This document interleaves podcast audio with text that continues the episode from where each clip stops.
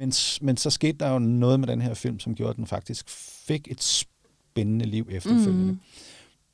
Hvad sker der med en instruktør, når, hun, når hendes film er blevet en succes? Hvad, hvad lavede du så? Øhm, jeg gik i gang med den næste. altså, jamen ja, hvad lavede jeg så? Velkommen til Talefilm, videopodcast fra Filmhøjskolen.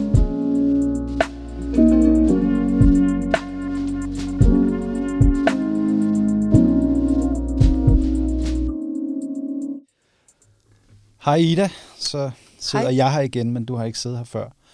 Øh, vi havde jo glædet os helt vildt meget til et rigtig langt øh, dokumentarisk forløb her i, øh, i foråret. Ja, Øh, fem eller seks uger, og vi havde planlagt det indtil flere gange, men det skulle ikke gå sådan på grund af denne her fantastiske pandemi, som hærger kloden.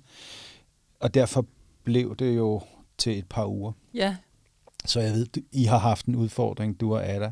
Hvordan når man at lære nogen noget på ingen tid? Og, og vi har selvfølgelig haft den kæmpe udfordring, at vores elever ikke teknisk sådan er der, hvor de nok burde have været, før vi har præsenteret Ja. øh, jer for dem. Men, øh, men hvordan synes du, de fungerer? Eleverne? Ja. Jamen altså, de er topmotiverede. Altså, det synes jeg virkelig, og jeg kan jo ikke, jeg kan jo ikke vide, om de ville være lige så topmotiverede, hvis, hvis, hvis de havde haft et normalt forløb, eller om det er sådan, hvad skal man sige, nu har vi været lukket inde så lang tid, og nu har vi fået lov at komme ud. Men, men de er, de er topmotiverede, og de, øhm, altså, og de, øh, hvad hedder det, det, i hvert fald for det her hold, de er meget, meget reflekterede. Mm. Altså, vi kan godt få lov at snakke abstrakt, vi kan godt få lov at snakke politik og, øh, og sådan med dem. Mm. Øh, og de arbejder uden for ar- arbejdstid, hvis man kan kalde det sådan. Ikke?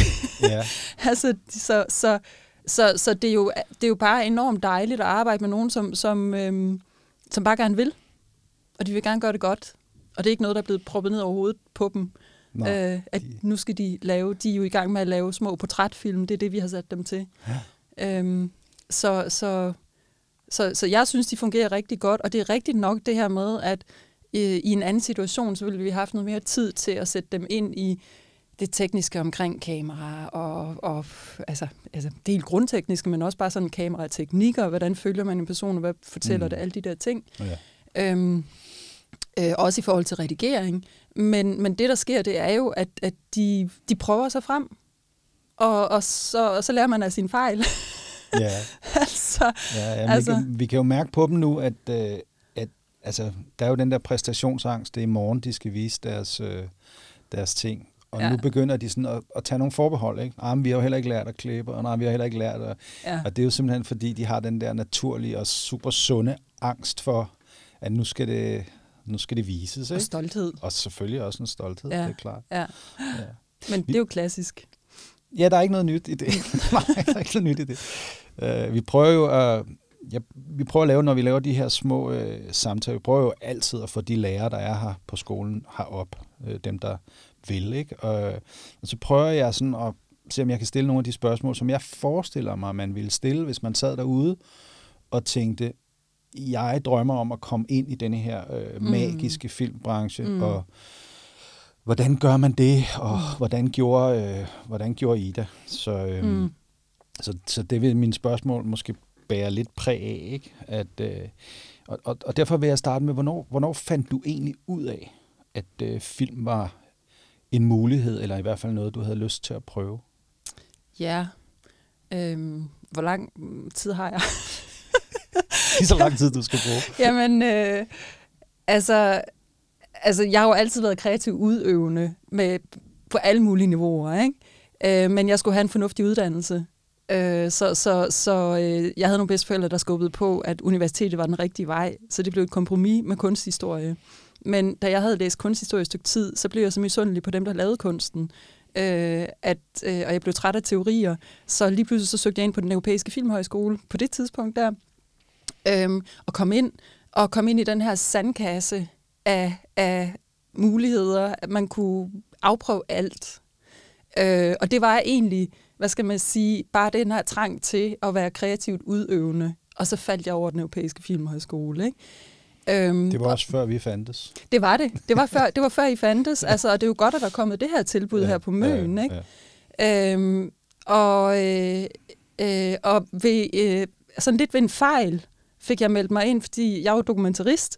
Øh, ved, ved en fejl fik jeg meldt mig ind på et dokumentarkursus, og det var virkelig sådan lidt i mangel af bedre, fordi jeg tænkte, dokumentarfilm var noget af det værste i hele, altså noget af det mest kedelige, øh, undtagen naturprogrammer, ikke?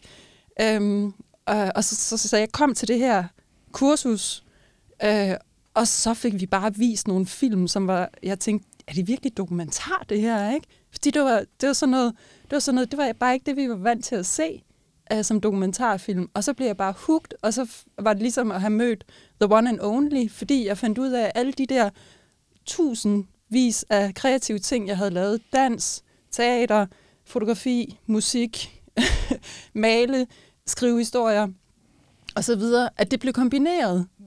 Det blev kombineret i dokumentarfilm, så det var virkelig sådan en form for, gud, man kan kombinere det hele her. Ikke? Og derfra, så var jeg klar på, det er den her vej, jeg vil.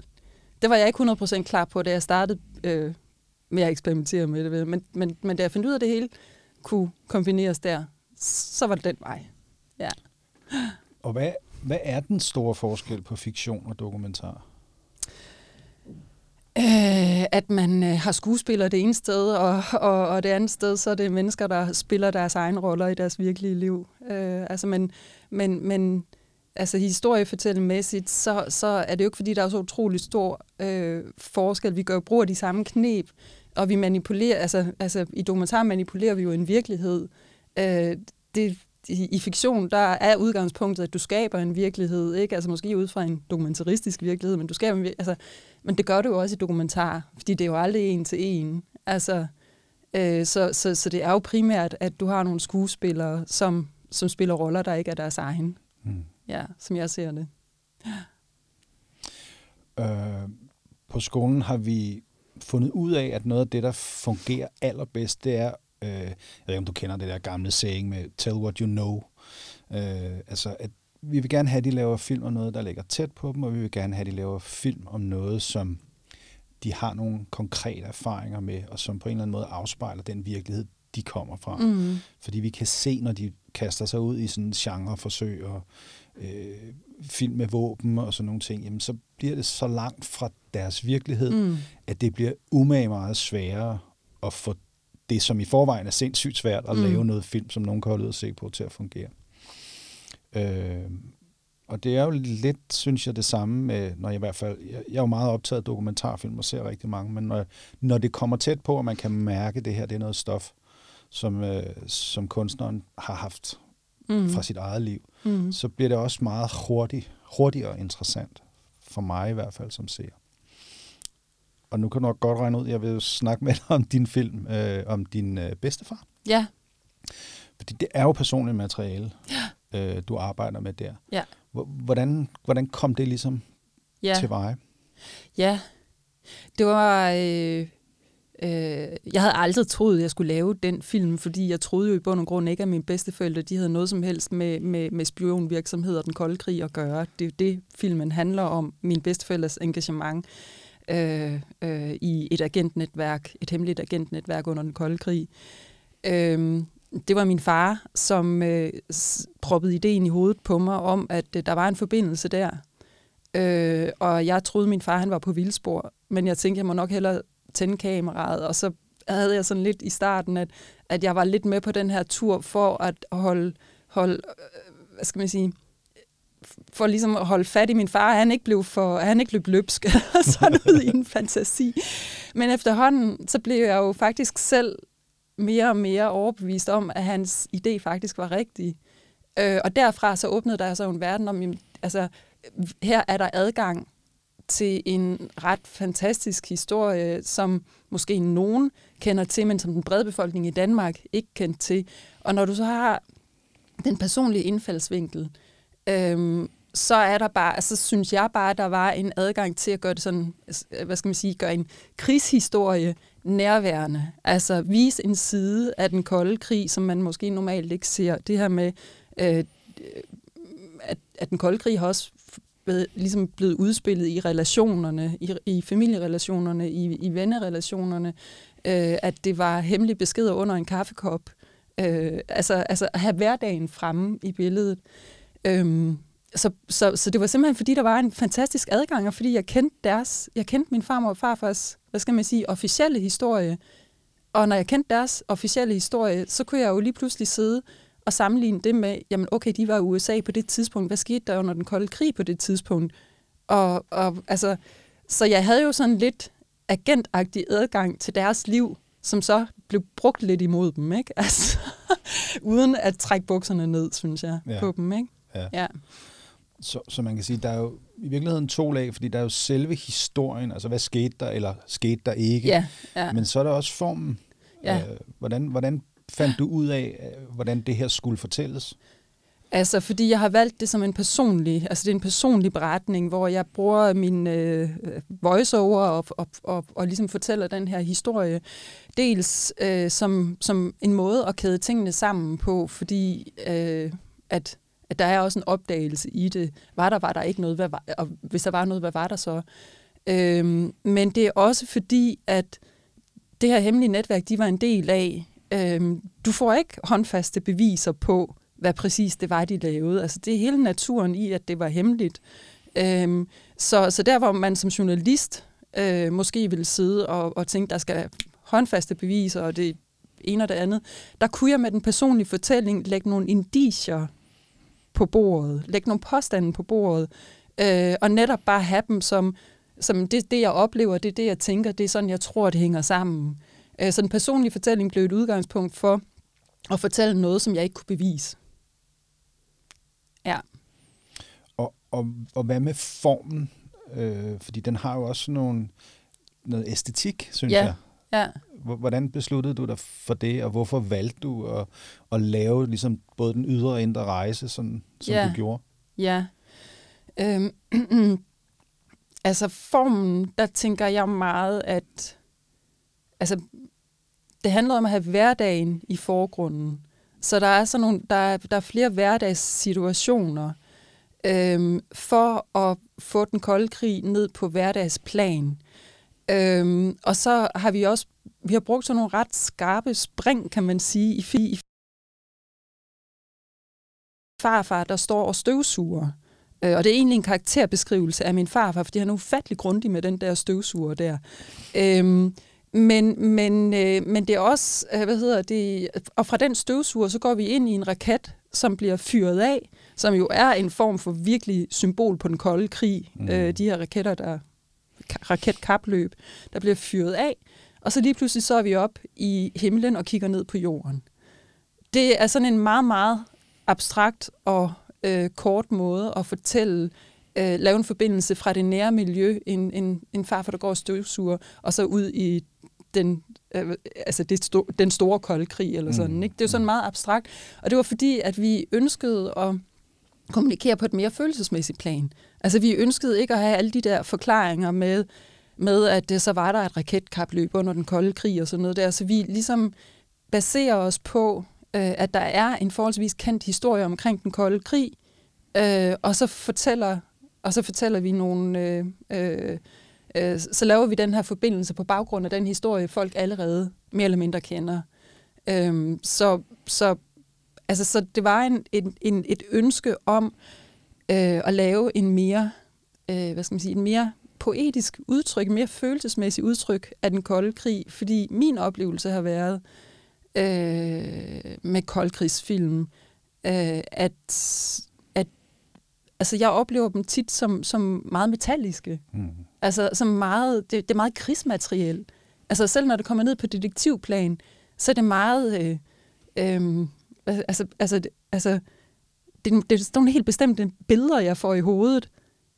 Og da jeg fandt ud af, jamen der har været det her netværk, som egentlig var baseret på folk, der levede deres civile liv. Min farfar var tandlæge, min farmor var læge, sådan en rigtig lægeborgerligt hjem, ikke? Øhm, men, men det, har, det har foregået igennem de sociale relationer, når de mødtes til, hvad ved jeg, kaffeslapperas eller sådan noget der, så kunne der sagtens have været sådan en, så kunne der sagtens have været sådan en hemmelig øh, ting, der også foregik der. Og det synes jeg var enormt interessant at få frem, så man, altså, altså, krig er, altså krig er ikke bare det her krigsmateriel og sådan Nej. noget der. Det foregår på et relationelt plan. Det foregår på de små taktile niveauer også, ikke? Jo. Ja.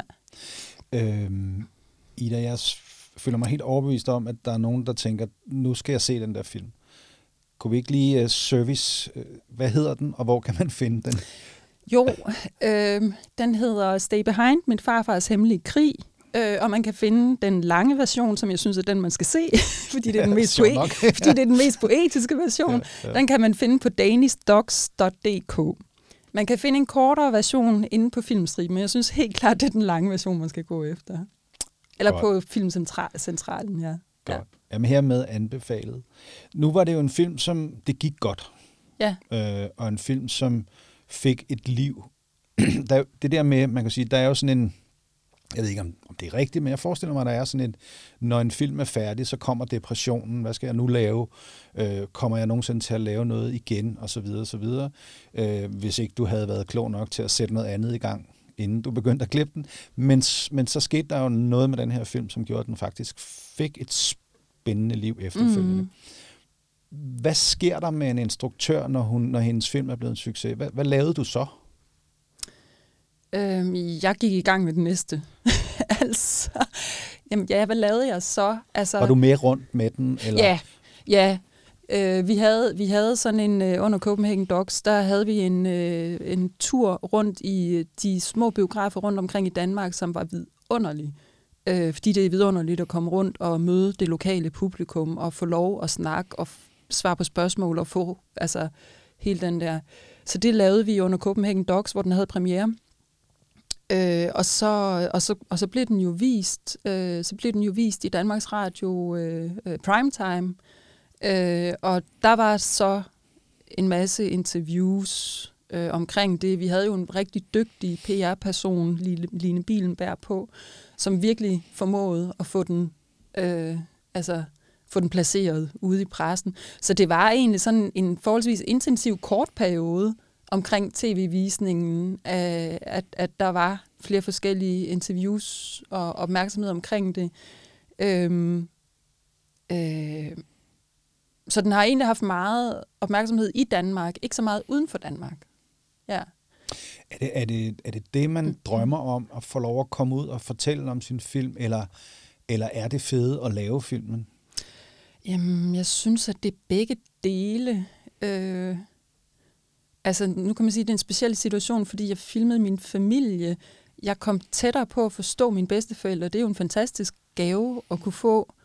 Øh, øh, så den proces var spændende i sig selv. Men det er jo også, altså det er næsten altid en virkelig hård proces at lave film. Ikke? Jeg synes, jeg synes, at jeg har det sådan, når jeg er ved at være færdig med en film, sådan, ej, gider jeg virkelig lave en til film? altså, fordi det er så hårdt også, følelsesmæssigt på alle niveauer, ikke?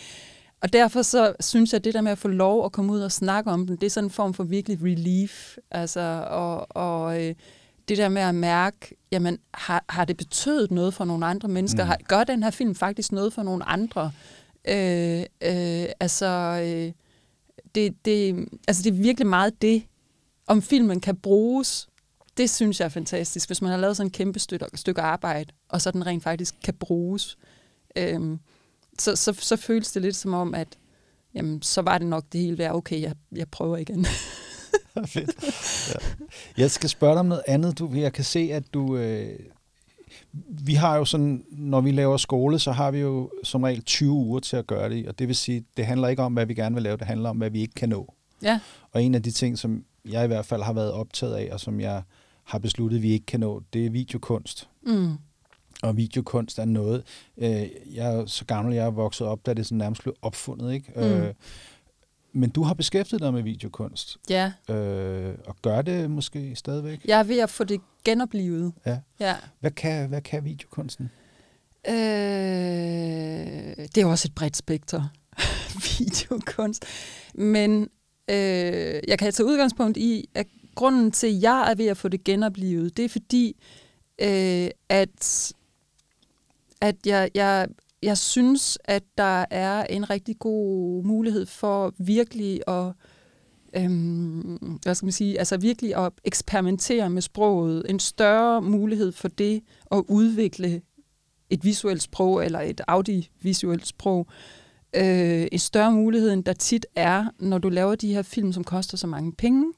Fordi at øh, der er utrolig mange interesser indover, når det koster så mange penge. Øh, det er en af tingene, men så er der jo også bare altså med videokunst, at, at, at du kan jo være meget, meget, meget mindre forklarende. Altså du kan jo godt bare tage udgangspunkt i en eller anden stemning og, og, og øh, ufattelig subjektivt, øh, hvad skal man sige, øh, øh, øh, udforske den stemning, eller formidle den stemning. Altså, jeg, synes, jeg har faktisk svært ved at sætte ord på det, men det er noget med at få lov til at være lidt mere abstrakt omkring nogle ting, mm. og, og mindre forklarende. Jamen, det forstår jeg. Ja. Synes du, det er noget, vi skal prioritere? Nu altså, kender du skolen lidt, og ja. forhåbentlig kommer du til at kende den endnu bedre. Ja, ja. Altså, øh, nu har vi jo faktisk nærmest prioriteret det i vores forløb, fordi, ja. fordi vi har trukket sådan en meget kunstnerisk blik ind i vores dokumentarproces. Ja, ja. Øh, og øh, øh, jeg vil jo altid sige ja, fordi at, at jeg elsker at arbejde med videokunst selv, men, mm. men, men, men, men det er jo meget subjektivt. Mm. Altså, altså øh, jeg synes, at der er plads til i et dokumentarforløb at beskæftige sig med, med, med den meget kunstneriske side af dokumentaren, ikke? Øh, og, og der er sådan, der er sådan rimelig, der er efterhånden et rimelig stort overlap mellem, mellem den meget kunstneriske side af dokumentaren og videokunst. Ja. Så der er sket en eller anden form for sammensmeltning der. Ja, det synes jeg. Okay. Ja. Du er jo øh, du er jo over det hele, Ida, så du er også øh, fagpolitisk aktiv. Ja, det er jeg blevet. Ja. ja. Hvordan kom det af vej? Hvorfor, hvorfor har du valgt at sige ja til det? Ja. Øh, jeg har Ja, altså, altså det er faktisk primært på grund af, øh, jeg havde en, simpelthen en sag, da jeg gik ind i bestyrelsen Danske Filminstruktører, øh, og det var at, at prøve at få gjort noget ved alt det gratisarbejde, der er i branchen. Det er ligesom min sag derinde. Gratisarbejde er et af de ældste og mest, øh, hvad skal man sige, tilbagevendende temaer i forhold til instruktørens arbejde, fordi der er jo mange, der er nogle instruktører, der tjener rigtig meget, men der er jo rigtig mange instruktører, som skal investere ufattelig meget Øh, og det er vi parat til, øh, fordi vi elsker det, vi laver. Men der skal bare være mening med det. Når, øh, når der så kommer penge i en film, så skal man på en eller anden måde, så skal det også stå på mål, øh, at, at, at man har investeret alt det, man har investeret. Mm. Ikke? Øhm, så det var egentlig meget øh, min sag i forhold til det. Og så en anden sag, som jeg også kæmper rigtig meget for, det er netop altså, at kæmpe for filmkunsten med, med tryk på kunsten, fordi at jeg synes, der er en tendens til, øh, at øh, det hele bliver mere og mere kommercielt. Der er ikke noget galt i at være kommercielt, men der er noget galt i, hvis, hvis hele filmbranchen rykker over og bliver mere og mere kommercielt, fordi det er sådan, vi får pengene. Øh, så får du ikke, så får du ligesom ikke givet plads og mulighed for, at man kan lave de her fede nyskabelser, altså visuelle nyskabelser, n- altså nyt sprog, øh, øh, udvikle, øh, udvikle meget øh, øh, øh, særlige autørstemmer osv., ikke? Altså, som jeg synes har sin berettigelse, fordi det er det, der kan give et nyt blik på tingene. Øh, det kommercielle, som jeg ser det, tager jo meget tit øh, udgangspunkt i en kendt måde at fortælle ting på. Man kan godt fire lidt på det, men, men man har jo meget, meget, meget øh, et bredt publikum i fokus, ikke? Øh, så, så, så jeg gik ind i det, fordi at jeg vil gerne gøre noget. Øh, jeg vil gerne forsøge at se, om man kunne gøre noget for, at, at, at vi undgik så meget gratis arbejde, øh, og så for at, at virkelig at kæmpe for filmkunsten. Mm. Øh, det, det, ja. altså, er det ikke to indbyrdes modsætninger? altså, er det kommercielt ikke det, der garanterer den, den, den ordentlige lønning, og at fagforeningerne er repræsenteret, mens det meget kunstneriske anderledes bliver skabt ude i det her øh, rum af, af, at man bruger 1000 timer og får 5 øre i timen. Altså er det ikke svært at få de to ender til at mødes, det er sådan set det, jeg vil spørge om? Ja, altså både og, tænker jeg, fordi altså, vi gør, vi, de fleste af os, vi gør jo det der med, at vi kombinerer, vi kombinerer, vi har et kommersielt ben, og vi har et kunstnerisk ben, eller sådan noget. Men, men det, jeg tænker mere, det er, at, at øh, det er jo vores eget valg, at vi vælger at, at, at, at udvikle på et eller andet, vi ikke ved, om bliver til noget. Det er jo vores eget valg, det er vores egen risiko. Mm. Men det er mere det øjeblik, hvor at Filminstituttet for eksempel går ind og lægger nogle penge i kombination med nogle fonde eller, eller øh, tv, øhm, at, at så skal du også på, altså så skal den løn, som instruktøren får, skal der også stå på mål i forhold til, at, at de fleste andre på sådan et projekt faktisk får en ret fin løn. Mm. Så det er mere det der med, når man kommer dertil, hvor der faktisk kommer penge i projektet, så synes jeg, der skal være belønning øh, for det. Øh, og der kommer man måske lidt tilbage til det der med at kæmpe for filmkunsten, fordi, øh, fordi at det er jo faktisk det, vores Filminstitut skal være garant for, øh, at der lige præcis bliver lavet de der satsninger med ting, som ikke nødvendigvis er ekstrem kommercielle, og der stadig skal være et ordentligt budget i det. Øhm, så der er, også, der er også noget med en, der er også noget med en, øhm, hvad skal man sige, en måde at tænke på. Altså inden for dokumentar, der har vi meget det her med, at jamen, en dokumentarfilm koster mellem 3 og 5 millioner at lave. Hvem siger det? Altså, altså, altså det er sådan en kutume måde at tænke på, at det kan ikke koste mere. Og det er jo egentlig utroligt, når man tænker på, at der er mange dokumentarfilm, som har været undervejs i måske 10 år. Hvordan kan det koste mellem 3 og 5 millioner at lave? Nu lyder det måske meget, hvis man ikke har indsigt i budgetter, men de penge, de løber altså hurtigt til alle mulige øh, lønninger. Ikke? Mm. Øhm, så, så, så der er noget med, ligesom altså, der har jo været sådan et kæmpe opgør også inden for billedkunstverdenen, hvor at nu har de udstillende kunstnere fået sådan nogle bedre aftaler, den nye udstillingsaftale, mm. hvor de faktisk skal få en meget bedre betaling for, når de faktisk udstiller.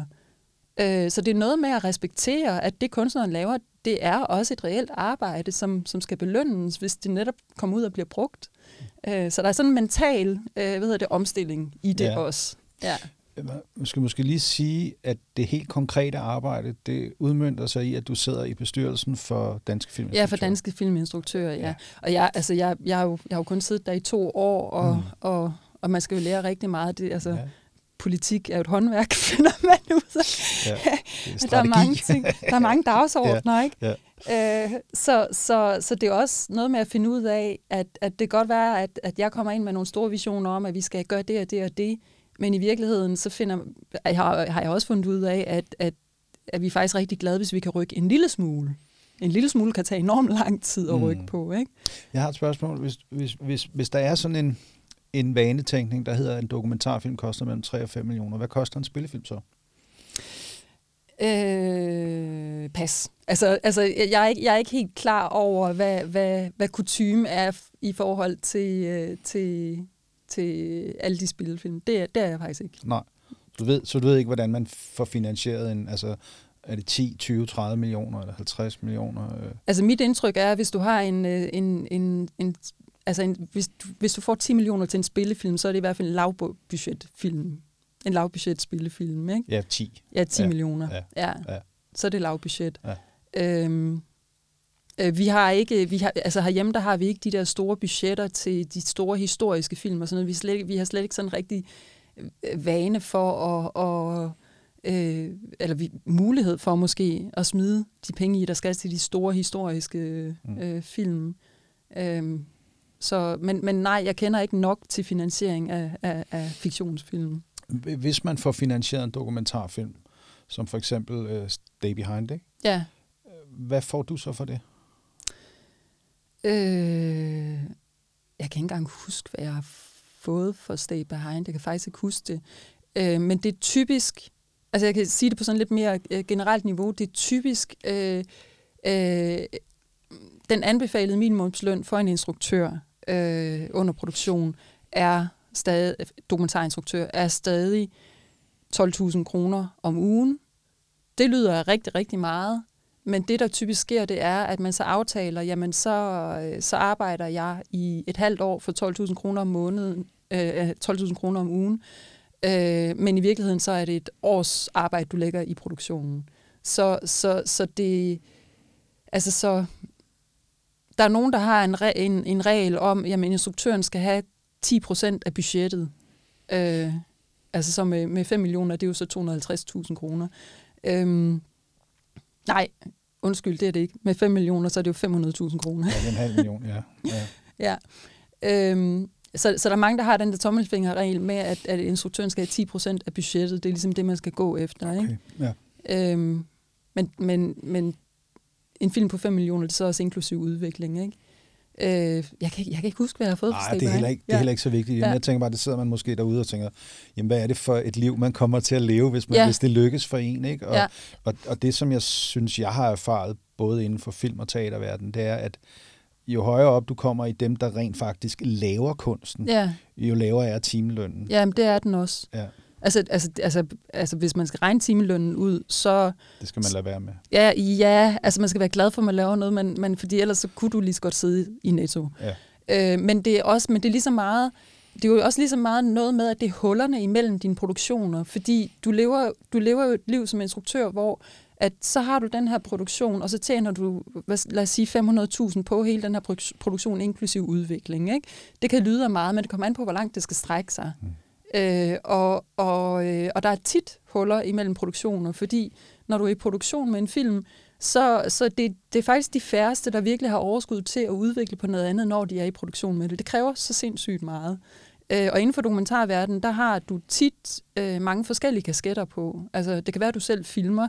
Det kan være, at øh, du i virkeligheden har en form for produktionslederfunktion. Øh, der kan være rigtig mange roller, du egentlig skal udfylde. Øh, så, så, så, så det er det her med, at, at du ved ikke nødvendigvis altid, hvor langt pengene skal strække heller. Øhm, øh, ja, altså så, så, så, så det ligegyldigt, hvor succesfuld du er, sådan som, som, som det er lige nu, så ligegyldigt, hvor succesfuld du er som dokumentarfilminstruktør, så bliver du ikke rig af det. Altså, det gør du ikke. Bliver man glad af det? Ja, det synes jeg. det synes jeg. Der er også en enorm frihed i det, ikke? Og, og hvis man godt kan lide at høre på folks historier og, og have den kunst, det kunst, det synes jeg. Ja. Tusind tak, Ida. ja. En fornøjelse.